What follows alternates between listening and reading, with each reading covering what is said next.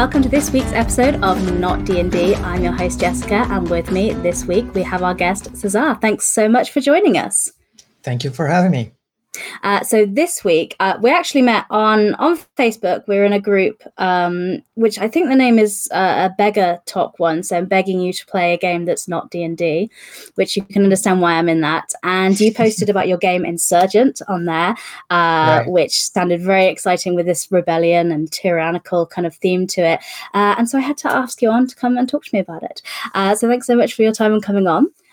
If you are listening or watching to the podcast, anything we're talking about, we will put links in the show notes to anything, so you can click and follow on there. And this week we are doing a pre-recording, but I'll be in the chat if you have any questions to answer live as well.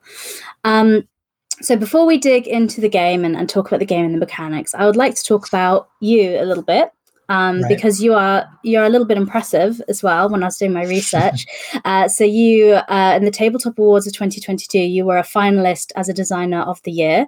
You've been named one of the top 10 indie tabletop RPG designers to watch in 2022. So I wanted to talk a little bit about you and your background with games and how you got to where you are now. So what was the first memory you have of playing TTRPGs? Well, I was 12, so I'm talking 1994, and a friend of mine said, "Oh, let's go to our friend's house. He's got his new game, and we roll dice and something like that." I thought it would be like another kind of board game or something like that. And we got there, and he had a kit called First Quest. It was a AD&D version, like an introductory kit for AD&D that was published in Brazil. And it came with pre-made character sheets on a cardboard with nice illustrations. And it came also with a CD that had parts of the narration of the adventure that would introduce like the atmosphere and the mood. Nice. And then it was super nice. And then after that, the GM picks up and continues narrating everything. And the GM was also a very good illustrator. So he would draw monsters and everything. So I sat there, 12 years old. I was the youngest at the table. And when those things started to click, you know, oh my God, I'm immersed in a fantasy world. The audios, the music, the sounds of the dripping water in the dungeon, and the monsters, I said, oh my God, this is what I like to do. I just didn't know that it existed. So yeah, I was hooked from the very beginning. We played a little bit of it. Of course, the promise of the game and the reality of what the mechanics allowed us was to do was very different, as you might expect from an AD&D experience. So from the very beginning, I thought, I think we can do this in a different way, perhaps a simpler way. So the spark of hacking stuff was with me from the very beginning. Oh, but we played First Quest for a while, and then went to D&D 3.5, and then some Brazilian RPGs as well. And here I am. Amazing. So with the here I am. So you've been designing games for like 7 or 8 years now, I believe. How did you take that step to, I mean, like you say, it sounds like since you first played, you were thinking maybe we can tweak and maybe we can edit this. But when did you start creating games and sharing them with other people? Well, that happened around 8 years ago, because although I started playing, as I said, more than 25 years ago, there was a big gap during college. I stopped playing after high school, and I couldn't find a group during college. And I just left it alone. I moved from my city, and I started living somewhere else. So I lost contact with the groups I had. So after we finished college, all my group of friends actually finished college around the same time. So we decided to give it another go, and we started playing D&D 4th edition. And then we stumbled upon some frustrations, mainly the thing that we wanted to feel like protagonists, like capable and competent heroes, but then the swinginess of the D20 system left us frustrated with the results. And a friend of mine, which was, he was particularly unlucky with dice rolls, he liked to play like this barbarian. And then he said, I can't understand that I'm standing right in front of a goblin with a warhammer and I swing it at it and I miss it. That doesn't make sense. So that got me thinking, there's gotta be different ways to explore these games. So I started digging and I discovered Fate. I discovered a simple hack of Fate that was called F-sharp. It was like a 3-page doc online. And then I said, okay, this is perhaps I can use this and propose some changes to the game. But soon I realized that I would have to strip away pretty much the whole game and add the things that I wanted. So I decided, well, I can like write something that for us to play, something that would be easy to introduce new players to. And then that's when I decided to give it a go. And I released my first game using Google Slides as my software of choice to lay out the game. Yeah, and I chose to do it on a mobile screen format so that you could read the game using your phone. Sure. So I actually saved this as a PDF, of course, but it was formatted to read on a screen. And I launched it in Brazil, and I got some traction. Of course, now it doesn't represent the kind of game designer I am. It's like early stuff that I made, right? But it kind of gave me like the authorization to create, you know. So, you know what? I can do that. I don't need a company. I don't need a printer. I don't need software. I can just type stuff on my computer and people might play it. So that was very liberating. And I could never stop. I couldn't stop having ideas and tweaking and making games since then.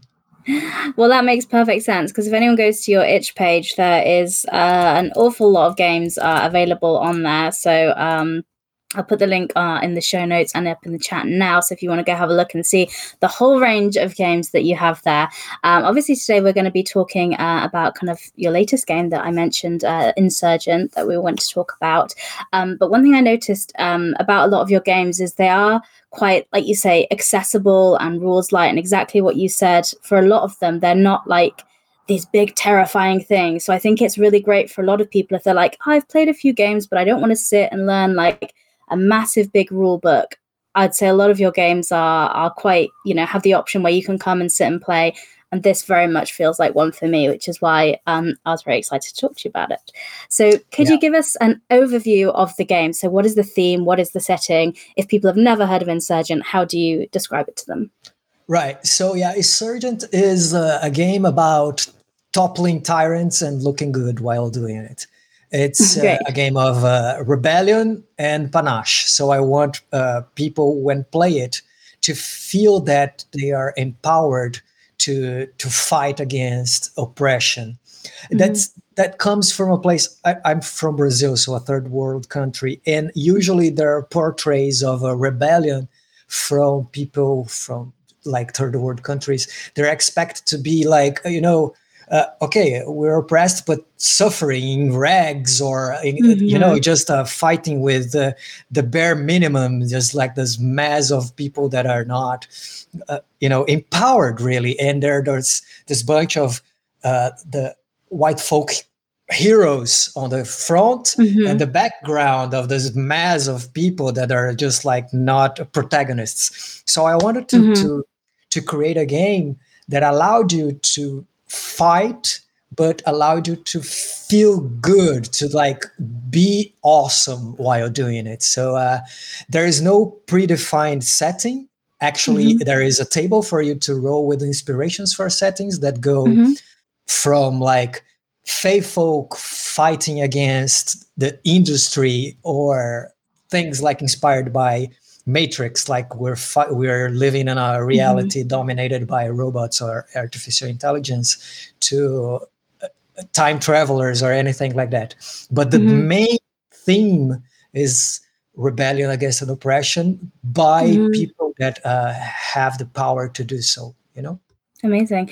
I love that it is so like you can have any setting you say, like you say, you can make it in the past, you could make it fantasy, you could make it future, or you can make it like political modern times, that you could do any kind of thing you want with it, which is really, really great.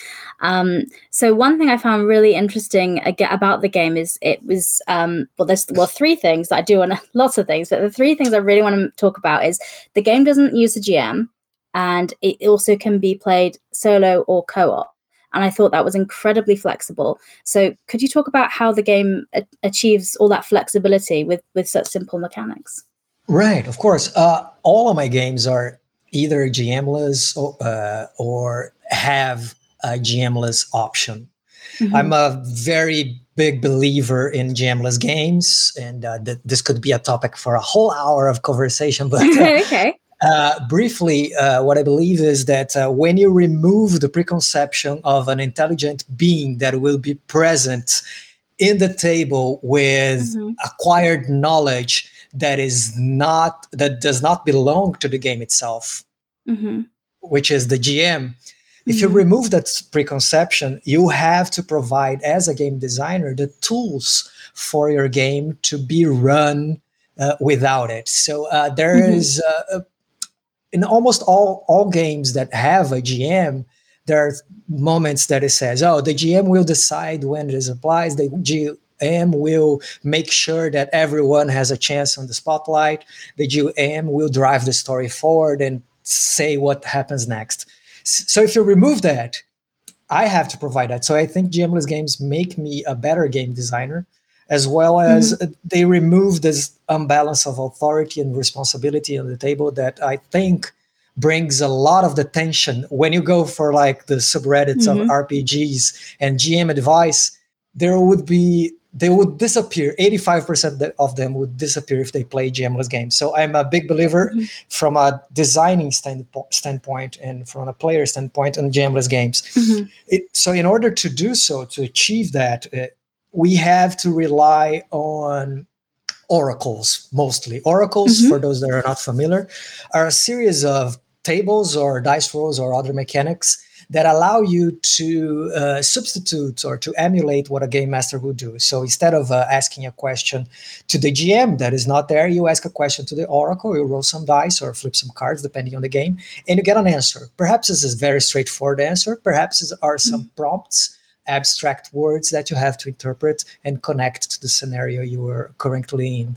So mm-hmm. in Insurgent, I used one of the latter, an abstract form of those, for mm-hmm. more general descriptions in case you want to describe a scene, a person, their intentions, their motivations, or things like that. But also I provided a bunch of other tables that you can use to create NPCs, scenarios, your own mission, the challenges you're going to face, and everything that you need to play without preparation. So, because of course, if you mm-hmm. don't have a game master, you wouldn't prepare mm-hmm. an adventure for yourself. You just sit at a table, open the book, and you just start rolling on the tables and creating the story as you go. So that's my preferred way of playing, because actually mm-hmm. most of my game design choices come from my own limitations. So I have a very hard time absorbing lore. So for example, if I would mm-hmm. play something like World of Darkness that has like 100 pages of factions and clans, I can't absorb that. So my games tend to be of those emergent narrative that mm-hmm. you construct the lore as you play, because that's how I feel most comfortable with. And Insurgent is no different. I think that's very relatable to a lot of people as well. And I think it's a barrier for some people wanting to play games, is that I don't have the time, I'm busy, and maybe I have a job, this is my hobby, I only have so many hours of free time. I want to spend it playing games. I don't want to spend it doing homework for my game. Exactly. That's how I felt when I started playing games, and I didn't have the money to buy the books. That was one of the first things. I can't buy $300 in books and then read 900 pages. And okay, but is there any other way that I can enjoy this hobby? So that was a big motivation for me. And it's still today, I think, with like this book, Insurgents, like 22 pages. And I think I've been watching, a friend of mine translated the game to Portuguese and played on YouTube. And I mean, the story that it created, the world that came up with a bunch of random dice rolls on the tables, it was very engaging, very evocative. So I said, you know what? There you go. There's your lore. You know, it's just a bunch of tables and off you go. Amazing. So in the game, we're going to be rebelling against oppression, against tyranny. What are the actual rules like? So we've talked a little bit about how we use oracles, but what's kind of the core resolution mechanic in the game? Right. There was indeed the major inspiration to write this game, because I had this idea for the longest time of having a game in which the amount of description you give to your action translates to how well you can perform on the dice roll. This is not an original mechanic, by the way. This is the first time I read it was on Wushu RPG, which is now a free RPG about Wuxia and Kung Fu and high action kind of games, which is very suited to this kind of mechanic. The more over the top your description of your moves, the better your chances to succeed. But when I read it, I can't help, when I read a game, I always start changing it in my mind. How would I do it different? Because that's my game design brain never turns off. Okay. So I read that and I said, you know what? I like it, but there is a little bit of crunch that I don't think I would need. And more specifically, I had reports from people that played games like that. For example, Exalted and Feng Shui, they use similar mechanics, that it can get very tiring very quickly, because if you're always going for a rich description of every action you have, sometimes I just want to swing my sword. Please give me a break. I want to stab it, and the game system would penalize you if you did that, because then you would have lesser chances of success. So I wanted to address that, and I was listening to a podcast called My First Dungeon, and they were playing Die, the role-playing game that Grant Howitt and team, I forgot the name of the publisher, Roy Ruckert and Deckard. Roy and Ruckert and Deckard. This game? This game. This big boy. I've had them on the show before, so if people want to learn more about it, you can go back and listen to it. But yes. It is pretty good. So I was listening to it, and they were giving like those rich descriptions of their first fight they had, like the coolest moves, because it was the introduction of the characters. And then I was reminded of this idea of mine of trying something with this mechanic. So I tried to tackle it, and I came up with a sort of a balance. So sometimes when you don't want to narrate a very rich description of your action, okay, you're going to get a lesser die, but you have more chances of getting a lower result. But you get a spark token, which allows you to spend it later on the game to do something special. So it's pretty much you're trading a moment on the spotlight now that you don't want, just I don't want to be on the focus right now, for a chance later on to make a big impact on the story, spending that spark token. So you're kind of, you're not penalized for letting go of a rich description every now and then. And so that's what I do. If you give a simple description, you roll 1d20. If it's a little there, if you add a second element, you roll 2d12. If you three elements, 3d8, and four elements or more, 4d6. And you're aiming to get 10 or more. So it's a very, it tends to success. Most of my games are very leaning towards success. That comes from a history of me rolling very badly on my games, on my frustration or failures. And even then, the game states clearly that a low roll, you don't roll for success or failure. You roll for the consequences of your action. So everything you describe happens exactly as you described it. But if your roll is low, you get what you want, but you wish you didn't, you know, something, the consequences of your action are so bad that you prefer that it didn't happen. So it takes a little bit off of the pressure of a high stakes role in a game that is supposed to allow you to feel empowered. You know what I mean? Yeah. No, that sounds really great. So, for example, you could be like trying to access a door or something, like unlock it, and you managed to do it because your role failed. So maybe it was so noisy, it's called, you know, all these people to you or something. So that's nice. Yeah. So it's going to move the story forward. It's not going to go, oh, you can't do that.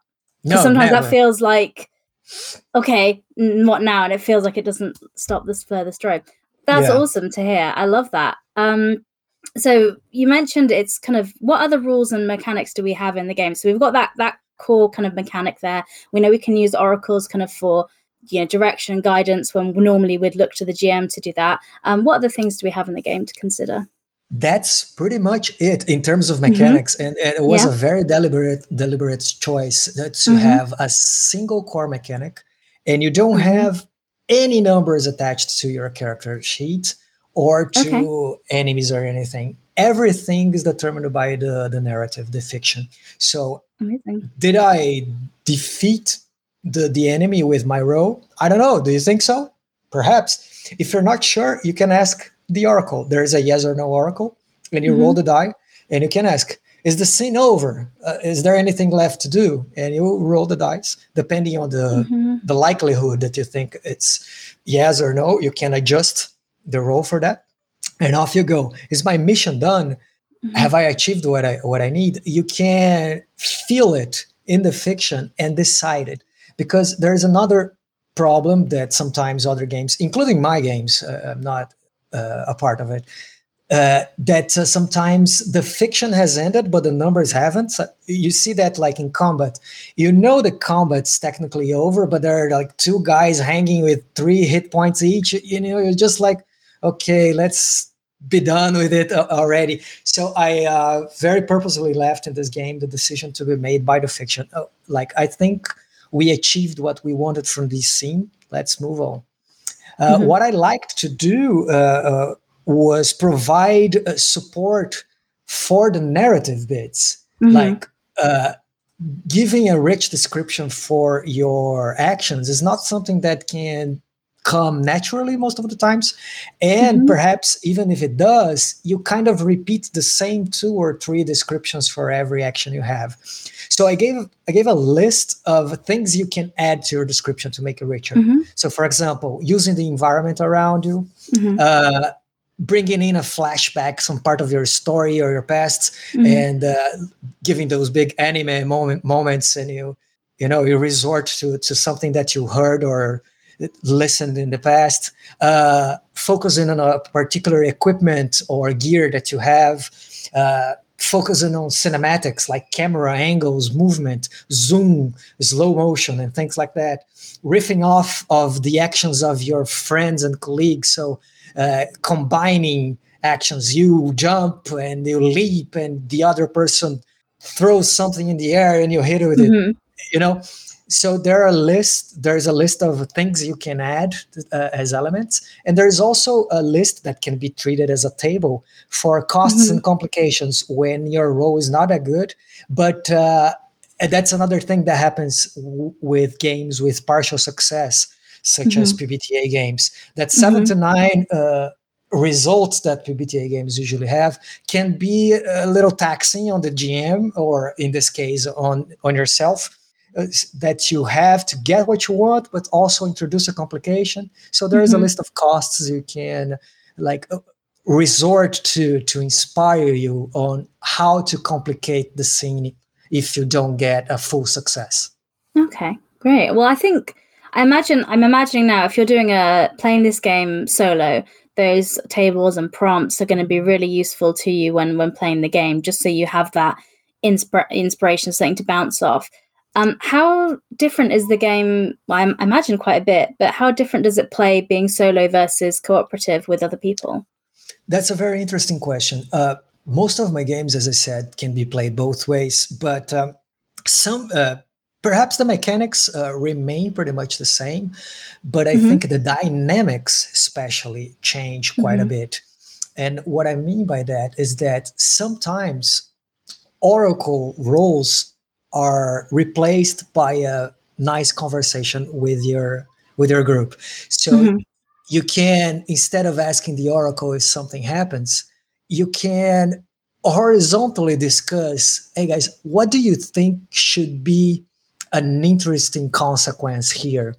And when we remove the game master, usually you remove together that innate feeling that we have that we need to challenge authority, even if the GM is not on an adversarial position. If you see that person as someone that is responsible for placing obstacles in front of you, you kind of have this mindset that everything that I have to do is supposed to overcome those obstacles. So you kind of optimize your choices to get the best results as possible. When you remove that and you're playing a group, suddenly the necessity of overcoming obstacles is second to the idea of creating an interesting story together. So perhaps people are riffing off each other on ways that they can fail, on ways that they can complicate their lives, simply because that would lead to a more interesting story. And this is a dynamic that I see happen naturally when playing cooperative games. It just, perhaps I don't get this at this moment. I stumble and my sword flies around the other corner of the room, and then hey, you're there. How about you try to run and get it? Oh, okay.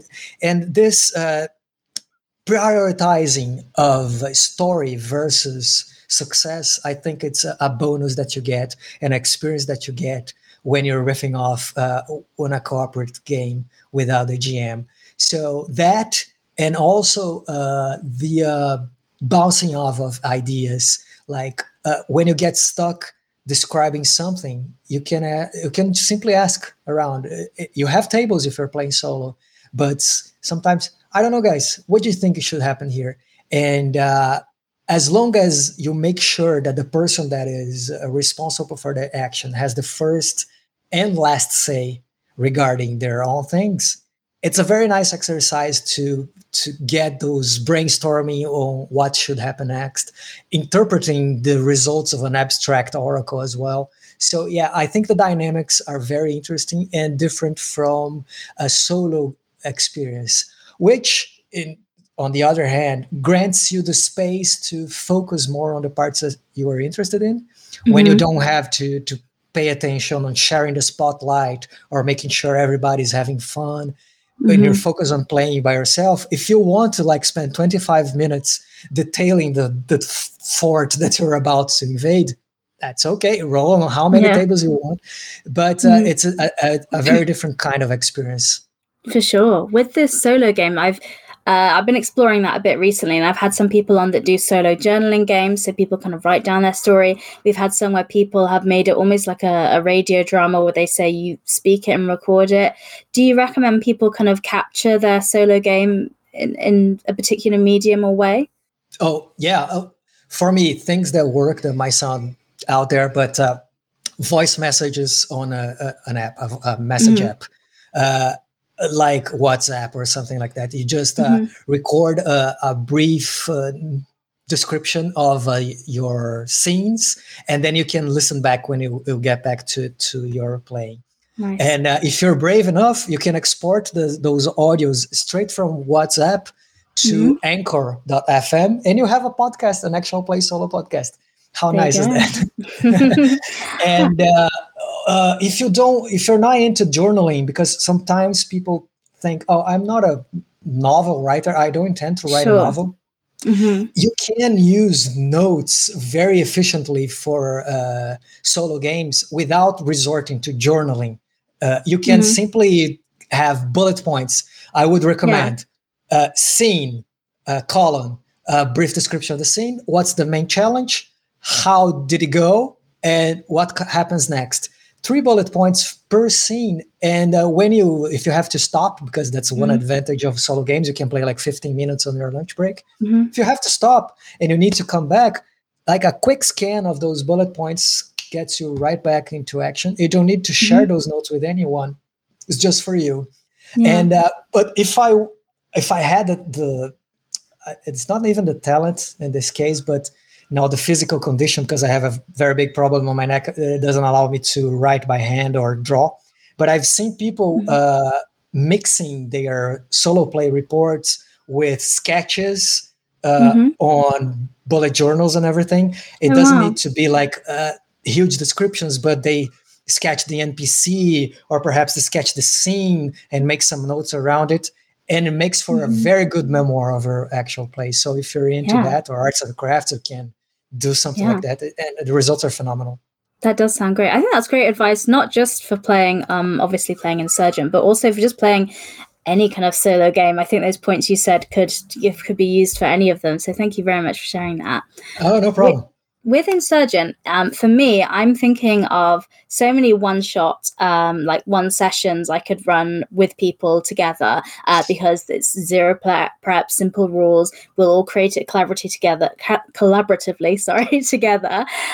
So that seems great for like a one session. It's like, hey, are you free tonight? Let's come, let's play a game. Obviously, it's great for that. Does it play well as a campaign? So if you wanted to play like an ongoing story with your friends, would this work for that? I think so. One thing that I made sure is that I like to give players in my games a sense of what the end game looks like. You know what I mean? Because I tend to see that traditional games are very open-ended, and what happens when you reach a certain point of the game. So the purpose of this game is to have players performing a very meaningful mission and toppling down the oppressing regime they're fighting against. However, after you executed a mission, you go for a collective reflection if you're playing in a group, and you have to discuss the outcomes of your actions. What did you achieve? What did you lose? What unexpected consequences did your actions have? It's not about winning or losing actually, but understanding what you've crafted so far. Was it worth it? Was it enough? What happens now? So depending on this, the outcome, it's not, again, not attached to any number of any sort. You might feel that there is more to be done regarding toppling down the tyrants. Or you might feel that those particular heroes have done what they can do and it's time for they pass the torch to somebody else. So the game concludes with each player's like summarizing their character's reflection on the mission. And the state of the rebellion at this point. So is your character hopeful for the future? Perhaps they're a little bitter because of the struggles they faced. Do they think they made the difference, really? Or they're questioning their path? Do they want to keep fighting? Because, you know, fighting against an oppression is hard. It's not trivial, even though you are capable. So... whether you feel like victorious or desolate, the game does not lie on the mechanical results of your mission, but on this collective understanding of what you've achieved and the chances, the possibility of change that you've shown. So you might go ahead and make another set of characters for the same scenario that you craft, or you might... you know, just give these characters a moment to relax, to reflect, and then they're off to another mission. I think it can be played for a while, actually. Mm-hmm. Fantastic. Well, thank you. So speaking of, we talked a lot about the game. If people are listening and they're like, do you know what? Yes, I want to try this. I want to give it a go. Where's the best place for them to pick up a copy or buy it? Right. So the game is available on my itch store, itch.io. So it's my last name, which is Capacle, C-A-P-A-C-L-E, or capable with a C, itch.io /insurgent. I think it's already available on PNP Arcade as well. I've been putting my games there as well. And with good reception. which I was surprised. I thought it would be focused more on card games and board games, but role-playing games are selling well there as well. Mm-hmm. So you can go there. And the game also, what I try to do with all my releases, since I live in Madeira Island, so I'm literally in the middle of the ocean nowhere. So it's kind of hard for me to offer physical copies of my games. Sure. So what I do instead is, if you buy the PDF, you get a net cost coupon for the print-on-demand version that you can buy at your own. Great. Right? So it's I don't get any revenue from the print version, because you have to pay for them, for Lulu in this case, to actually print it. And you pay shipping. So Lulu is good because they have printing, facilities in the US, in the UK, Australia, France, and Germany. So they cover a lot of ground, and I don't have to stress with sending physical copies from a tiny island in the middle of the Atlantic to people around the world. And it's a very fair price and a very good quality, I've been told. So if you go there and you get the game, you get a coupon for a net cost print-on-demand version of the game as well. So thank you. There you go. And I noticed you do some community copies as well for free as well on itch. Yeah, I do. When I launch the game, I usually put a couple dozens of community copies. And for every sale I have, I add one more. Amazing. Well, that's great. Thank you so much. Well, go check that out there if you've been listening and are interested, because the best way to support indie tabletop RPG creators is to buy their stuff. I've asked you a lot of questions about the game, but if I've missed something or somebody has a question they want to ask, how's the best place that they can get in touch with you?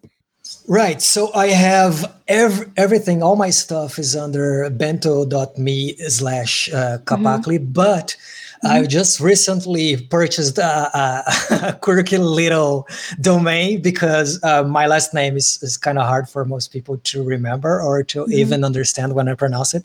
So wacky.games. You get everything that I do on itch, on DriveThru. You get access to both of my newsletters. I have a newsletter on game design specifically, and a newsletter to spotlight Global South creators as well. There is all the storefronts that I have are there on this URL. RPG apparel, t-shirts, and everything that I've done in the past are also there if you want to check it out. And that's the best place to find all my stuff. Fantastic. That's great. So wacky.games is the place to go, one-stop shop. It's quite a fun URL, right? It's easy to remember, for sure. And my last question I'm going to ask you, which I ask everyone, is do you have any recommendations for any other kind of indie tabletop RPGs? And the rules are it can't be one you've made, because we've just spent some time talking about your game, and obviously it's not D&D as well, so it can't be D&D. Absolutely. So Jessica, if you allow me, I'd like to preface my answer with a bit of an introduction. I don't know if most people are aware, but when you're a creator from the Global South, there are some barriers that are perhaps invisible for people on the North, which are, for example, Kickstarter. Kickstarter is only available for 25 lucky countries in the world. If you're not born in the right country, you're out. You can't run projects with Kickstarter. Taxes. If you don't have a treaty with the US, which is the case in Brazil, every sale you have on like itch, besides the fees of the platform, 30% of everything you sell is taken for taxes as well. There are currency exchange problems with platforms, with PayPal and everything. There's visibility. Of course, we can't sell on brick and mortar stores. We don't go to conventions to shake hands of people and be known.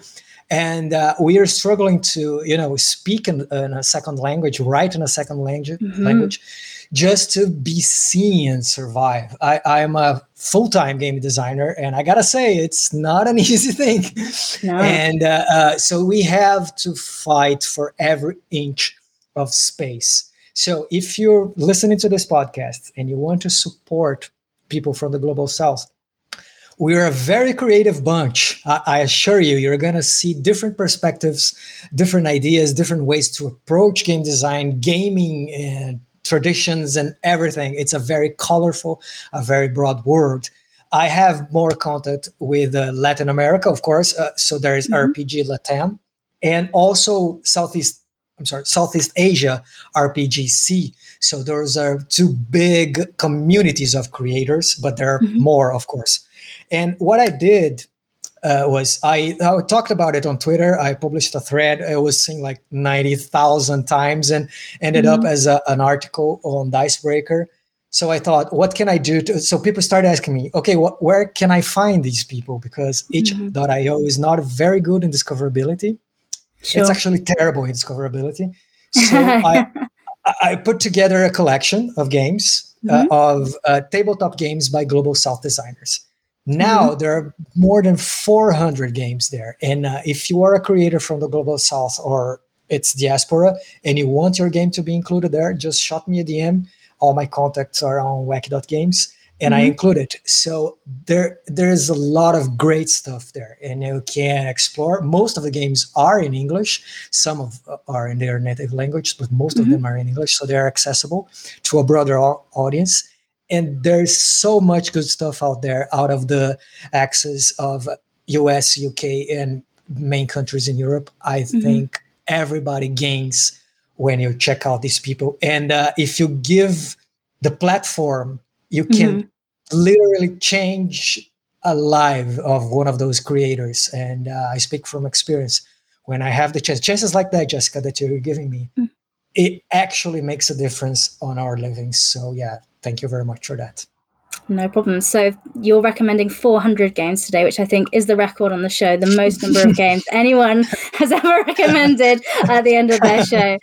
So check out the link there, that itch link that is on the screen now or in the show notes on the podcast, and there's 400. So I'm sure there'll be a theme or some sort of element that will grab you there. That's really great. Well, that brings us to the end of the show.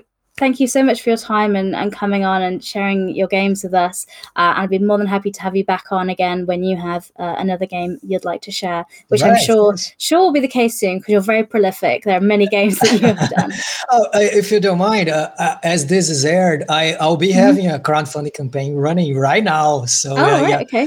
Yeah, so it's Nexalis. It's a bright fantasy RPG. It's about exploration, growth, camaraderie in a world of 1,000 isles. Also GMless and cooperative, focus on a hopeful, optimistic way of exploring a fantasy world. So it's like the opposite of dark fantasy. So that's what I call bright fantasy. It's on Crowdfunder. And if you want to check out, there will be a link of it on my wacky.games as well. You can check it out. It will be running until the end of July. So if you don't mind my plugging it. Absolutely. Plug away. So that sounds great. Yeah, go to wackygames.com to check out the link for that. It'll be running into July. That sounds really great. And with that, we will end this week's episode of Not D&D. Thank you so much for watching or listening. We'll be back next week with another indie tabletop RPG creator to introduce you to. Cezar, thanks so much. Goodbye. Thank you. Bye-bye.